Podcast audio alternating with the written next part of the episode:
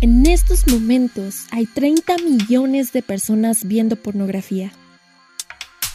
¿Qué tan malo es consumir pornografía y cómo afecta nuestras vidas? Yo soy Aranza Pillado y te invito a ver todo desde la otra perspectiva, una realista y verdadera.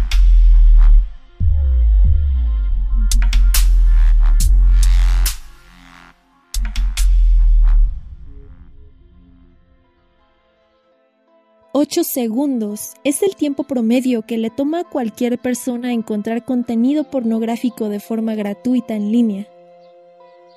Antes de la globalización del Internet, el acceso a la pornografía era limitado. Consumir este tipo de contenido debía de ser a través de cines inseguros, sucios y con mala reputación.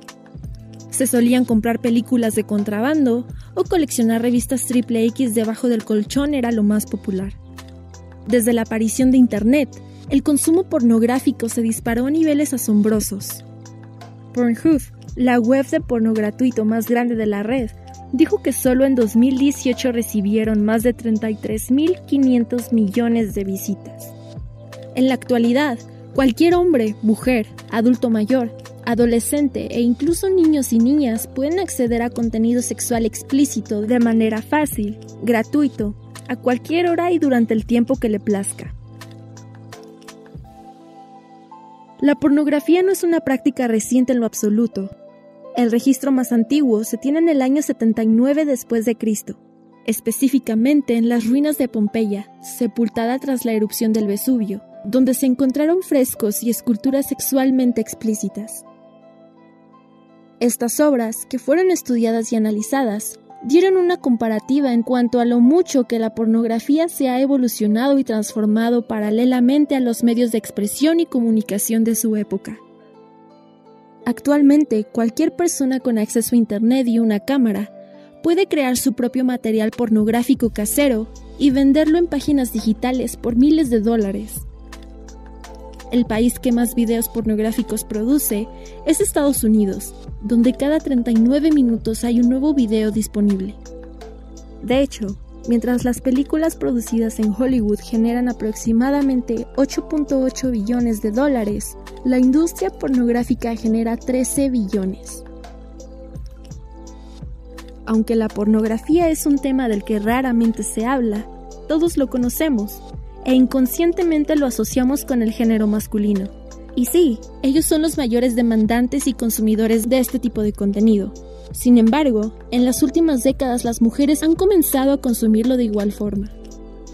Steve Hirsch, director de la compañía para entretenimiento adulto Vivid Entertainment, dijo que entre el 30 y el 40% del mercado adulto es femenino.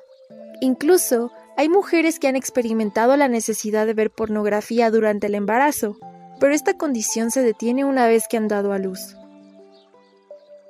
Si bien la ciencia apenas empieza a investigar las consecuencias neurológicas del consumo del porno, está claro que la salud mental y la actividad sexual de su audiencia están experimentando efectos sumamente negativos. A largo plazo, el porno parece provocar disfunciones sexuales, especialmente en forma de incapacidad para conseguir erecciones o para alcanzar el orgasmo al mantener relaciones con otra persona. Esto se debe al diseño evolutivo del cerebro, que responde a la estimulación sexual liberando dopamina, un neurotransmisor asociado principalmente a la anticipación de recompensa, que actúa también en la programación de recuerdos e información en el cerebro. Este mecanismo se activa al realizar distintas actividades, entre ellas el tener relaciones sexuales y consumir pornografía activan exactamente las mismas áreas del cerebro. Es decir, una vez que te conviertes en adicto, cada vez es más difícil obtener una satisfacción, y por ende, se busca material más potente, explícito y gráfico. Los estudios elaborados demuestran que las alteraciones en la transmisión de dopamina pueden facilitar la depresión y la ansiedad. Los resultados obtenidos indicaron que los consumidores de pornografía manifiestan síntomas depresivos, una menor calidad de vida y una salud mental más pobre que aquellos que no ven porno. Incluso concluyeron que su necesidad de consumirlo es cada vez mayor en los usuarios compulsivos, aunque no disfruten de lo que ven. La industria pornográfica y el discurso que maneja es sumamente violento. Las actrices porno no tienen control ni poder en la imagen que transmiten, ni el contenido que crean, pues estos pasan a ser manipulados a voluntad de las productoras. La mayor parte de las actrices porno abusan de las drogas, marihuana, éxtasis y cocaína, con el fin de evadirse y así soportar la vergüenza, el dolor, el trato violento y las humillaciones de las que son objeto durante las filmaciones. De igual forma, un alto porcentaje de ellas sufre de depresión o de trastorno limítrofe de la personalidad. Claro que hay actrices con experiencias favorables y que se han convertido en figuras públicas. Lastimosamente, ellas representan solo al 2% de todas las mujeres que se han adentrado en la industria pornográfica. Aproximadamente el 88% de las escenas pornográficas contienen algún tipo de agresión física, nalgadas, cachetadas, sofocación, etc., en las cuales el 70% son realizados por hombres y el 49% incluye agresiones verbales. Cada día se dan 116.000 búsquedas sobre pornografía infantil. Según las estadísticas, el 66% de los actores padecen de herpes, el 28% tienen o han tenido alguna enfermedad de transmisión sexual. Los datos recabados por Pornhub revelan que el sexo convencional cada vez les interesa menos a los consumidores y lo sustituyen por temáticas como el incesto o la violencia, Marco Lacoboni, profesor de psiquiatría en la Universidad de California en Los Ángeles, dijo que el mecanismo imitador del cerebro indica que nos vemos influenciados automáticamente por aquello que percibimos, por lo que cabe la posibilidad de que exista un mecanismo neurobiológico que contagie la conducta violenta. Un estudio social reunió a consumidores de pornografía y a otro grupo que no lo consume se les entrevistó sobre actos como el acoso sexual, el maltrato, la violencia sexual y la violación. El grupo que se mostró más proclive en aceptar como normales, excitantes o no tan graves estos actos fueron los consumidores de pornografía. Es decir, la asociación entre el porno, las neuronas espejo y el aumento de las cifras de violencia sexual ya no son una mera especulación y se han convertido en un objeto de estudio social.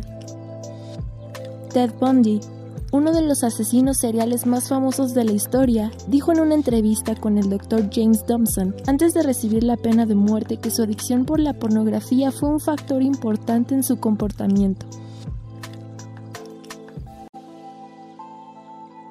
La exposición continua y prolongada a la pornografía tiene efectos psicológicos como una percepción exagerada de la actividad sexual, disminución de la confianza en tu pareja, pérdida de la esperanza en la monogamia, la creencia de que la promiscuidad es lo normal, desvalorización del amor de pareja, pérdida del interés en el compromiso, desvalorización del amor de pareja, las relaciones a largo plazo, la familia y la crianza de los hijos. Según sexólogos, el consumo habitual de porno en hombres conduce a prácticas y actitudes como el voyeurismo, que es una obsesión de observar a las mujeres sin interactuar con ellas la cosificación, una actitud en que las mujeres se perciben como objetos con formas, tamaños y armonía entre sus partes corporales y no como personas. La validación, que es la necesidad de ratificar su propia masculinidad relacionándose con mujeres bellas. El trofeísmo, el cual consiste en la idea de que las mujeres son objetos coleccionables que demuestran al mundo su propio valor como hombre. El miedo a la intimidad e incapacidad de relacionarse con las mujeres de modo honesto e íntimo también forman parte de esto. Por desgracia, la pornografía no solo es cuestión de adultos. Un estudio reveló que la edad estimada en la cual los varones son expuestos por primera vez a la pornografía es a los 10 años, y esto es uno de los focos rojos más ignorados en la historia. Los adolescentes en sí cuentan con una gran curiosidad sexual y por ende son incapaces de identificar que la pornografía es material de ficción. Este tipo de contenido resulta ser traumático para ellos y son fuertemente influenciados por ella. La pornografía cubre la vacante ausente que debería de tomar la educación sexual en las escuelas, y esto es gravísimo. Los adolescentes no deben tener como primera referencia sexual al porno, pues inconscientemente lo asocian con la realidad, y resulta mucho más sencillo reproducir estos comportamientos. No solamente en el ámbito y vida sexual, sino también a escala social. La forma en la que se expresan, verbal y corporalmente. La forma en la que interactúan con una persona que les resulta atractiva. La forma en la que buscan captar su atención y muchos otros comportamientos sociales que se ven distorsionados por este contenido a temprana edad. Bruno Pérez, perito informático forense, detectó en casos de niños y niñas que a menudo de ellos visualizan en sus dispositivos electrónicos contenido para adultos. Para este profesional, la gravedad del caso se acentúa cuando los menores deciden dar un paso más allá al interactuar con la red grabarse o fotografiarse completamente desnudos para participar en chats, foros o comunidades, donde hay auténticos depredadores sexuales dispuestos a cazar a sus presas. Es decir, el punto anterior es más común de lo que imaginamos, y los términos como nudes o pack comprueban lo normalizado y subvalorado que su práctica significa para estas generaciones.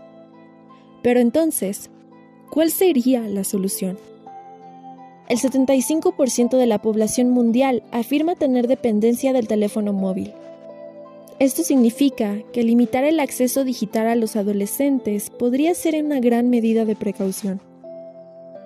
Se ha comprobado que los adolescentes y niños sin dispositivo móvil tienen mejor desenvolvimiento social con sus círculos cercanos. Incluso se integran en actividades de forma regular y más profunda. De hecho, los adolescentes que practican algún deporte o se dedican al arte tienen menor probabilidad de desarrollar un interés en consumir este contenido.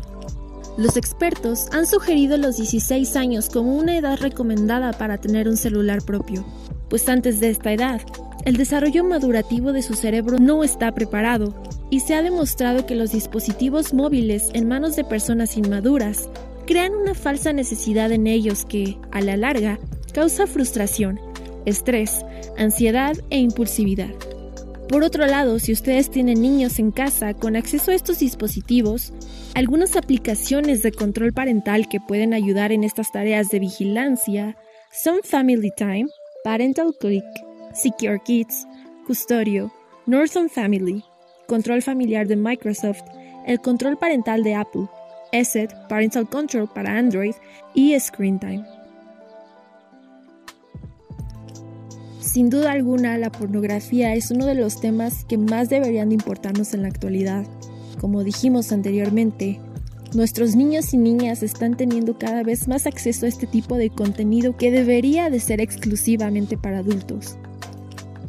Es nuestra responsabilidad informar a estas nuevas generaciones de información real, de información que no sea ficticia como lo es la industria pornográfica. No tengan miedo de hablar de estos temas con sus hermanitos, con sus hijos, con sus primos, y por el contrario, sean lo más abiertos posibles. Recordemos que la sexualidad es lo más natural y lo más normal de nuestras vidas. No debería ser considerado un tabú y en verdad yo creo que estas nuevas generaciones vienen un poco más conscientes, vienen ya sin este chip de vergüenza e incomodidad que antes se solía tener con estos temas sexuales. Así que recuerden que la información es poder para todos y ahora en estas épocas que lamentablemente nuestros niños son abusados por personas mayores, es importante que ellos conozcan estos términos, que ellos sepan cómo se llaman sus órganos reproductivos, su vagina y su pene, y que si alguna persona los toca sin su consentimiento, deben de alzar la voz y no deben de creer que es algo normal o que es un juego. La educación sexual nunca va a afectar la vida de nosotros, nunca va a afectar la forma en la que interactuemos con los demás y por el contrario, nos va a ayudar a ser unas personas mucho más conscientes. Igual recordemos que la pornografía no es un asunto moral, sino más bien desde un punto en el que necesitamos regular este contenido, necesitamos cambiar el discurso que se está promoviendo en este tipo de industria e ilegalizar el porno solo provocaría que pasara al mercado negro y por ende no existirían regulaciones, convenios creativos y lo peor, habría más precariedad para los trabajadores y las trabajadoras. Es decir, si en la actualidad aún así ya hay precariedades laborales, estas serían aún más graves y más evidentes. Así que chicos, chicas, recuerden, todos somos completamente libres y responsables de vivir una sexualidad sana, una sexualidad consciente y con cuidado. Y pues bueno, este fue el segundo episodio de este podcast Exulansis. Estoy muy emocionada con este proyecto y hemos recibido una respuesta muy buena por parte de ustedes, así que muchísimas gracias por todo el apoyo. En verdad espero que este episodio les haya gustado que en verdad esta información les sume y que sean más conscientes en torno a este tema. Así que muchas gracias de nuevo, un abrazo para todos y cuídense muchísimo. Yo soy Aranza Piliado y esto fue Exulansis.